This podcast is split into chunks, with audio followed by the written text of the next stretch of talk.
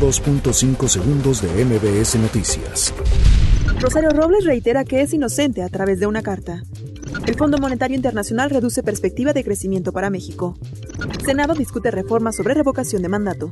PAN insiste que la consulta de revocación de mandato beneficiará a Andrés Manuel López Obrador. Difunden videos y audios de emboscada a policías en Michoacán.